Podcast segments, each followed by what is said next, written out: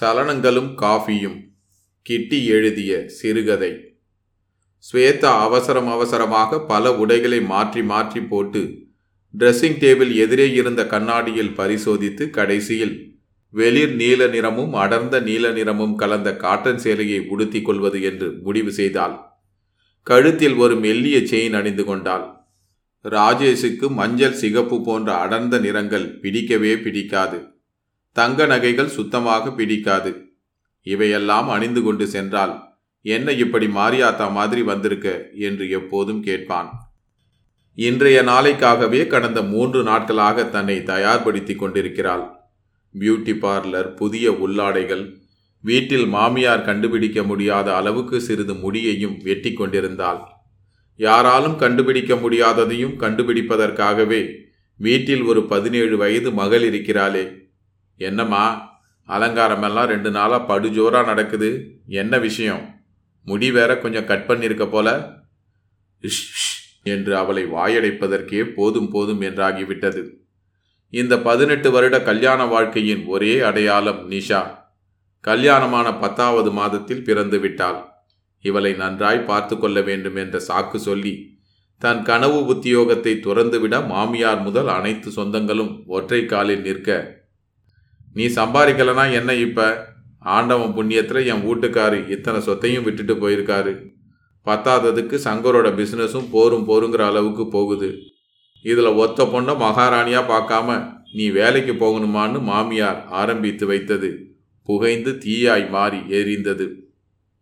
இந்திரா நகரில் அவர்கள் குடியிருந்த பெயிண்ட் வாசனையையே அறியாத இரண்டு பெட்ரூம் வீடும் சங்கரின் இப்போதைய பிசினஸும் மாமனார் விட்டு சென்ற சொத்துக்கள். அடுப்படியை விட்டு வெளி உலகம் பார்த்திராத மாமியார்களுக்கு வேலைக்கு செல்லும் மருமகளை ஏற்றுக்கொள்வது அவ்வளவு சுலபமாக இருப்பதில்லை. எப்படியாவது அவர்கள் வேலைக்கு உலை வைக்கும் அஸ்திரத்தை கையில் வைத்துக்கொண்டே இருப்பார்கள் போலும். சங்கர் இதை ஆதரிக்காமலும் எதிர்க்காமலும் மௌனம் காத்து வந்தான். அவன் மௌனமும் அவள் மாமியாரின் யோசனையை ஆதரிப்பதுதான் என்பது பின்னால் விளங்கிற்று. ஆறு மாத பேறுகால விடுப்பு ஒரு வருடமாகி பின்பு அப்படியே வீட்டில் இருந்தாகிவிட்டது. பதினேழு வருடங்கள் ஓடிவிட்டன. நிறைய மாறிவிட்டன அவள் வாழ்க்கையை தவிர. பதினேழு வருடங்களில் சங்கர் நிறைய மாறிப்போனான். ஈசிஆரில் தனி வீடு வாங்குவதையும் விலை உயர்ந்த கார் வாங்குவதையுமே லட்சியமாக கொண்டு ஓடிக்கொண்டிருந்தான். தன்னை நேரத்திற்கு சுட சுட சாப்பாடு செய்து கொடுக்கவும் நிஷாவை கூட இருந்து பார்த்து கொள்வதற்கும் தவிர வேற எந்த நோக்கத்திற்காகவும் படைக்கப்படவில்லை என்பது போல் பேசுவான். வார்த்தைகள் சுரீர் சுரீர் என்று குத்தும் போதெல்லாம் சமைப்பது ஒன்றே வடிகால். சமைக்காமல் இருக்கவும் முடியாது. படுக்கையில் இடைவெளி இருந்தது. கடைசியாக எப்போது சேர்ந்து இருந்தோம் என்பதே மறந்துவிட்டது. நாற்பது வயதுக்கு மேல் அவளின் தேவை என்ன என்பது அவளுக்கே விளங்காமல் இருக்கும்போது அவனுக்கு எங்கிருந்து புரிய போகிறது?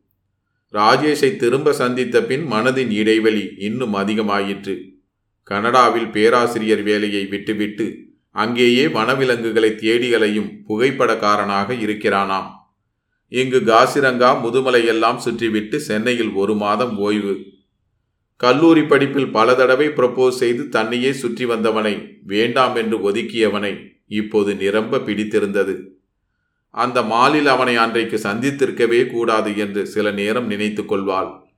ஆனால் அடுத்த கணம் அவனை திரும்பி எப்போது பார்ப்போம் என்கிற எண்ணம் மட்டுமே நிறைந்திருக்கும்.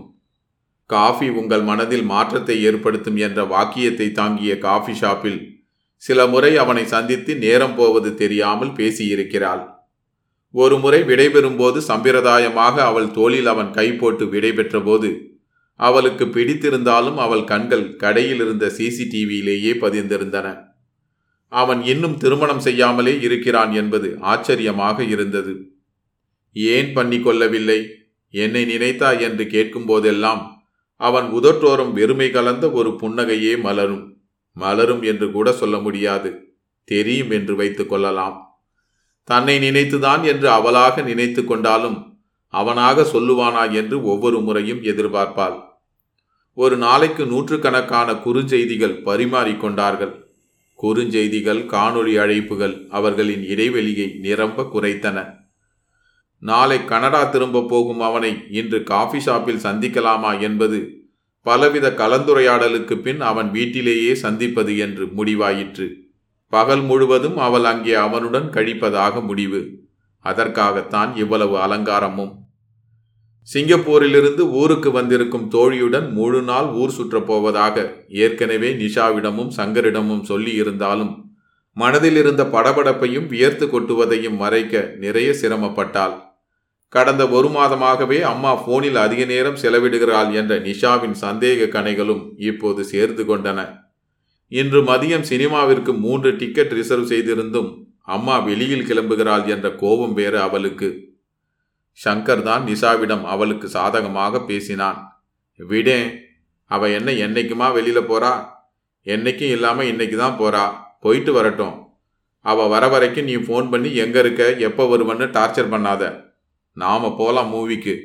இல்லை இன்னொரு நாள் சேர்ந்து போலாம் என்று நிஷாவை சமாதானப்படுத்தியது சுவேதாவுக்கு என்னவோ போலிருந்தது. கதவை சாத்திவிட்டு கீழ்ப்படியில் இறங்கியவள் திரும்பியும் வீட்டை பார்த்து கொண்டாள். ஏதோ அங்கு ஆக்சிஜன் குறைவாக உள்ளது போல் மூச்சு வாங்கியது. இன்னும் இரண்டு படிகள் இறங்கியதுமே வேர்த்து கொட்டியது. வயிற்றில் அமிலம் சுரந்து தண்ணீர் நிறைய குடிக்க வேண்டும் போல் இருந்தது. கால்கள் வெடவெடவென்று ஆடியது. கால் டாக்ஸிக்காரன் திரும்பவும் கூப்பிடவே விடுவிடென்று இறங்கி காரில் ஏறி உட்கார்ந்து ஆசுவாசப்படுத்தி கொண்டாள். அண்ணே கொஞ்சம் ஏசியையும் அந்த எஃப்எம்ஐயும் ஆஃப் பண்ணுங்களேன் என்று சொல்லிவிட்டு காரின் கண்ணாடியை கீழிறக்கிவிட்டு முகத்தில் காற்று அடிக்கும்படி தலை சாய்த்து வைத்து கொண்டாள். பத்திற்கும் மேற்பட்ட குறுஞ்செய்திகள் ராஜேஷிடமிருந்து வந்திருக்கின்றன என்பதை ராஜி பத்து அன்ரீடு மெசேஜஸ் என்று மொபைல் முகப்பு காட்டினாலும் என்னவோ திறந்து பார்க்க மனமில்லை. திடீரென்று காஃபி உங்கள் மனதில் மாற்றத்தை ஏற்படுத்தும் என்ற வழக்கமான காஃபி ஷாப்பின் போர்டை பார்த்ததும் அண்ணே அண்ணே நிறுத்துங்க என்று தன்னையும் அறியாமல் கத்திவிட்டாள். ஒன்றும் புரியாமல் பார்த்த டிரைவருக்கு பணம் கொடுத்துவிட்டு காஃபி ஷாப்பில் கேப்பச்சினோ ஆர்டர் பண்ணிவிட்டு உட்கார்ந்து விட்டாள். வழக்கமாக இரண்டு காஃபி ஆர்டர் எடுக்கும் அந்த பெண்ணின் பார்வையில் சிறிது ஆச்சரியம் கலந்திருந்ததாக தோன்றியது. எப்போதும் அரை சர்க்கரை போட்டுக்கொள்ளும் ஸ்வேதா இன்று இரண்டு பாக்கெட் சர்க்கரையை பிரித்து கொட்டி அருந்த தொடங்கினாள். ராஜி பதினான்கு அன்றின் மெசேஜஸ் என்று போன் முகப்பு காட்டியது. சங்கர் தன்னை எந்தவித சந்தேகமும் இல்லாமல் வழி அனுப்பி வைத்தது திரும்ப திரும்ப நினைவுக்கு வந்தது. யாரோ பின்மண்டையில் சிறிது தட்டியது போல் இருந்தது. திடீரென்று ஏதோ தோன்றியவளாக போனை எடுத்து வரும் வழியில் இருசக்கர வாகனத்தில் ஒரு சிறிய விபத்து. சங்கர் என் கூட தான் இருக்கிறார். இப்போது மெசேஜ் பண்ண வேண்டாம் என்று ராஜேஷுக்கு மெசேஜ் அனுப்பிவிட்டு வைத்து விட்டாள். மனது கொஞ்சம் லேசானது போல் இருந்தது. நிஷாவுக்கு ஃபோன் செய்து பிளான் கேன்சல் ஆயிடுச்சு. மூவி கேன்சல் பண்ண வேணாம். நான் வந்துடுறேன் என்று சொன்னாள். காஃபி உங்கள் மனதில் மாற்றத்தை ஏற்படுத்தும் என்பதை பார்த்து சிரித்து கொண்டாள். இன்னொரு காஃபி ஆர்டர் செய்து அருந்தினாள். இதுவரையில் இருந்த படபடப்பும் வெடவெடப்பும் ஆக்சிஜன் பற்றாக்குறையும் காணாமல் போயிருந்தது. வயிற்றில் அமிலம் குறைந்து ஆசுவாசமாய் இருந்தது.